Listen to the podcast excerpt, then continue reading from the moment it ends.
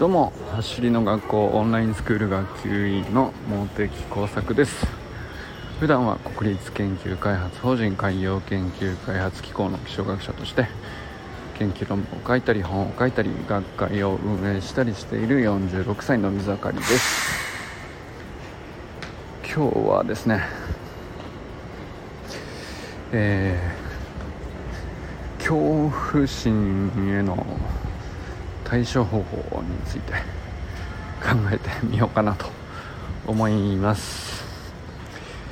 昨日ですねあの全空フェスティバル9月17日のね代々木公園オーダーフィールド東京練習会和田誠二さんのやつですね。まああの全フェスなんて大ごとにしちゃったなーっていう話をして大ごとにすると結構いいことあるなっていう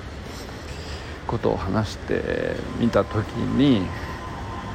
なんでこの程度のまあ大ごとっつってえー、なんていうか言うだけっていうかあの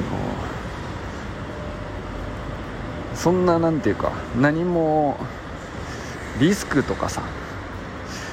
こんなことしたら危ないよとかそういうこと何もないわけでまあひょっとしたらね滑るかなとかねあるかもしれないですよ。その盛り上がらなかったらどうしようとか。あの分かんないけど。まあでもそのすでにね結構たくさんの人がおかげさまで、えー、申し込んでくださってるみたいであの間違いなく盛り上がるだろうなっていうね楽しみが今は勝ってるのであの忘れがちなんですけどえーと、大ごとになんでしなかったんだろうなって思った時になんとなくその無意識にブレーキ踏んでたんだろうなって思ったんですよ。大ごとにしてみたらそれが分かった。だから大ごとにしないで今までなんとなくいやいやこの手こういう風にするのが普通でしょというラインでまあしれっとやってきたというか波風を立てないように自然にいろんなことをやるじゃないですか。でなんだろうな、まあ、それって結局なんかあのよほどなんか恐怖心を意識できたらあ怖いんだなって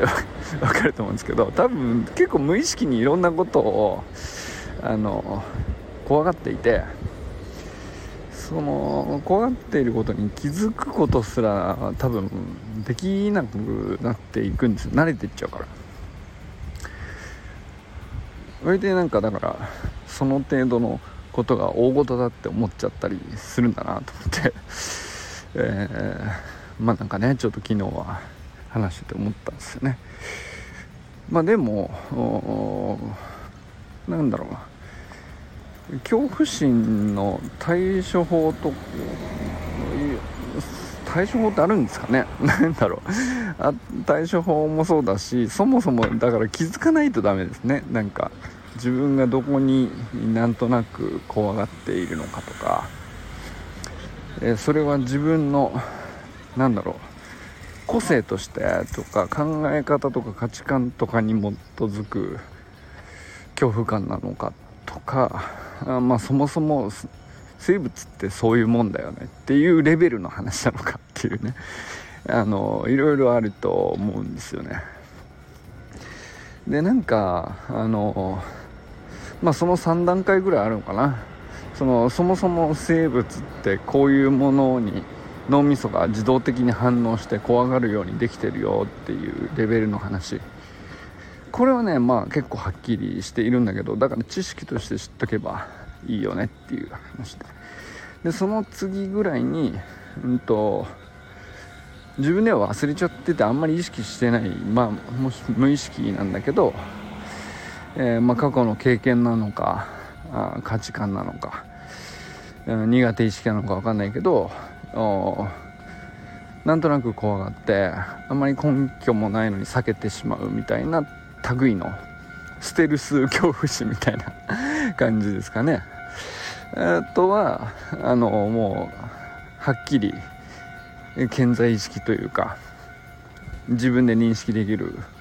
恐怖感というか。まあそれこそ何て言うか自分がこれはチャレンジだって分かっていたりすると、まあ、緊張したりとかっていう場面ででもこれで負けたらどうしようとか、まあ、そういうのはね結構意識できると思うんですよね。だから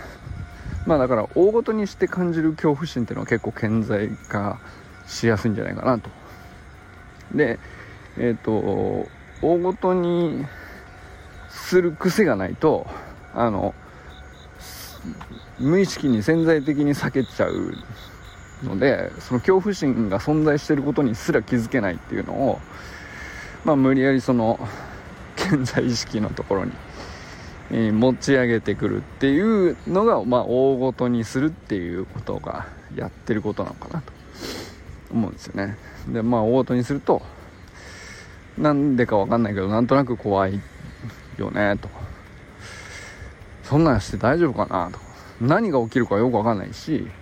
えー、はっきりこれがまずいんじゃないかとか、え、言語化はできないんだけどまあ、やったことないとか大元だって自分で認識してる時点で、まあ、多分裏表セットで恐怖心がついてくるというか なんかそういう感じかなと、まあ、そうするとその無意識で潜在意識にあった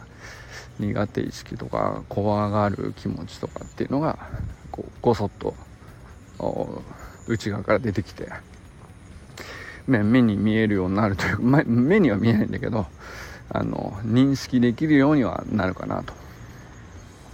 でなんだけどあのそのもう一段上があって えっと認識できているけどあの何ていうのかな整理はついてなくて、まあ、パニックまでいかないけどどう対処していいかはよくわからない状態の恐怖心っていうのとうんと、まあ、これって、まあ、す今何ていうか自分は何かしらどうやら怖がってるぞというのが意識としては分かるんだけど、えー、そうだな。まあだかメタ認知できてるというかそういう状態ってあると思うんですよね。その恐怖心自体をメタ認知できるって相当レベル高いかなとは思うんですけどあのなんだろう。なんで怖がってんのかはよくわかんないけどどうやら怖がってんなーっていう第三者的な目線で。あでこれってどうやらその今まで経験してない大ごとになったと、まあ、あるいは自分でしちゃったと。そうするとなんとなく怖いんだけどそのなんとなくもうーんと未経験に対するワクワクなのか恐怖なのかの見分けって多分なかなかつかないんですよね。あのなんだろう体の状態とかメンタルの状態が良い状態であればワクワクしているっていう風に捉えるんだけど、えー、あんまりその調子がいつもいつもいいとは限らないから良くない状態の時にはあの恐怖よりの不安よりのものとしてなんかほぼ同じ感情なんだけどそういう風に頭の中で処理しちゃうっていう。多分同じ感情なんだけど自分のコンディションによって、えー、メンタル認知を例えばあのできたとしてもメンタル認知でもそのコンディション次第では、えー、ワクワクと捉えたり、えー、悪コンディションが悪ければあの恐怖と捉えたりするんだと思うんですね。でまあ対処法があるのかっていうと僕はまだ思いついてないまんま喋っているんだけどまあでもこれぐらいその要するになんか段階がいくつかあってまずそのどれに当てはまるのかはあの整理できた方がいいのかなと思いましたね。まあそのそれこそ動物的にそりゃそうだよねっていう反応だってあるじゃないですか。例えばなんかあのあまり普通その 恐怖って思わないかもしれんけど、えー、なんだろう警報器のでかい音とか聞いたらビビるみたいな。あのいきなりでかい音がビビビビってなったらあーってなるとかあの地震速報の不穏な音とかあれにはなんていうの？いきなり鳴られたらあのいつどんなコンディションが良くても誰しも自然に反応してしまうっていうあれはそのどんなに慣れても必ずそうなるように脳みそができてるんですよね。あの まあだからその脳みそにがそういう風にできてることを利用してあの音を選んでるわけですけどあのなんだっけ脳みそのどこの部位だったか忘れましたけど扁桃葉でしたっけ？なんかねそこがあのこうある特定の周波数の特定の音に対しては必ず自動的に反応するようになってて、まあ、それを基本的にその人は人というか要するに動物はそれを恐怖とまず処理すると。であの音に対して即逃げれるように反応して逃げれるようにみたいなあの体を必ず硬直させて戦うかあ逃げるかという判断を迫るというですね、まあ、そこが結構自動的な回路としてつながっててっていうね、まあ、なんかそういうことが起こってると。だからなんかあのそれこそ携帯の通知とかあの LINE とかでもありますけど ピコーンってなるとかあれもなんか別に無意識にそんなもう慣れちゃってるから恐怖だとはいちいち処理してないんだけどあってなって気づくじゃないですか。ピコンっていうあのそれこそもっと可愛いね音だったりもしますけどでもあって気づいてはって反応するみたいなのってなんかそんなに嫌な感情じゃなくても一応脳みその中では恐怖として反応が起こっててそれで判断してあメールが来たんだなみたいな。あの電話が来たんだなとか。あのなんか通知が来たぞとかっていう風に、えー、処理するんですけど。まあねこれってその要するに何て言うか。まあだからそういう風にもうみんな慣れっこになってるから恐怖とは認識しないんですよね。多分ね。まあ地震速報みたいにあのよっぽど不穏な周波数を選ばれるとまあまあ怖くなっちゃったりするんだけど。まあでもあれも慣れちゃったりしますけど。まあだからそういう類の恐怖心は多分みんなその対処する方法とかっていうんじゃなくてそうやもんだって知ってればあのそれだけで済む話いいかなと。でその次にその無意識で避けちゃうけどえー、実は恐怖心が根っこにあって、えー、行動がそれによって左右されてるみたいな話のレベルがあって、まあ、これはなんか対処法っていうよりは要するに自分の習慣をまあある種ね、えー、形作る要素になってるっていうことなのかなと思うんですけどまあだから嫌なものを避けてより楽しいものとか好きなものをまあ、自然に習慣化していくわけですよね。でまあそれで正しいと思うんですよ。基本的には。そのでだから無意識下にあるものは基本的にはなんか別にほっといてもいいっちゃいいのかなとは思いますけど、まあ、それでもしなんかそれのせいでよっぽどのバグがあったりとか成長を阻害してたりとか、まあ、そういうことがもし起こっていればあのなんだろうな。まあ新しいことにチャレンジした時とか、えー、行ったことない場所に出かけた時とかに気づいて、えー、なんだろう。まあ緊張だったり、えー、なんだろうな。あの追い込まれた感情になったりとか。そういうのでやっと気づいて。それでその潜在的な恐怖感がこうこそっと前にいきなりこう舞台の上に上げられるみたいなシチュエーションに行った時に割と気づくと思うんですけど、まあ、昨日の話は大ごとにするのを意図的にやるっていうのはその自分の潜在的に何かしらの抱いているものを自分の意思でちょっとコントロールしてまあこれぐらいなら大丈夫じゃないっていう範囲で、えー、ちょびっと外側に出してちょっとずつ恐怖心を処理するっていう。でまあなんか別にあってもいいものであればそのままにしとけばいいし、えー、あこんなのあったの？と。で別になんか別になんだろうこんなのでブレーキかける必要ないなって、えー、見つけてしまえば大したことないものだったりするとあの習慣が変わったりするのかなと思いますね。えー、で、まあ、顕在的にその大舞台とかチャレンジとかそういう時に現れる認識できる割とはっきりしたやつはまあなんだろうねそういうのには結構世の中いろんな本もあるしこうすればいいとかメタ認知すればいいとかあのそれこそねでもそのメタ認知も できれそんないつもいつもうまくね打率10割でできれば苦労はないんだけどまあでもやらないよりはできた方がいいよねとかっていう話はたくさん世の中にメソメソッドというかそういうものがまあそれはセルフコーチングの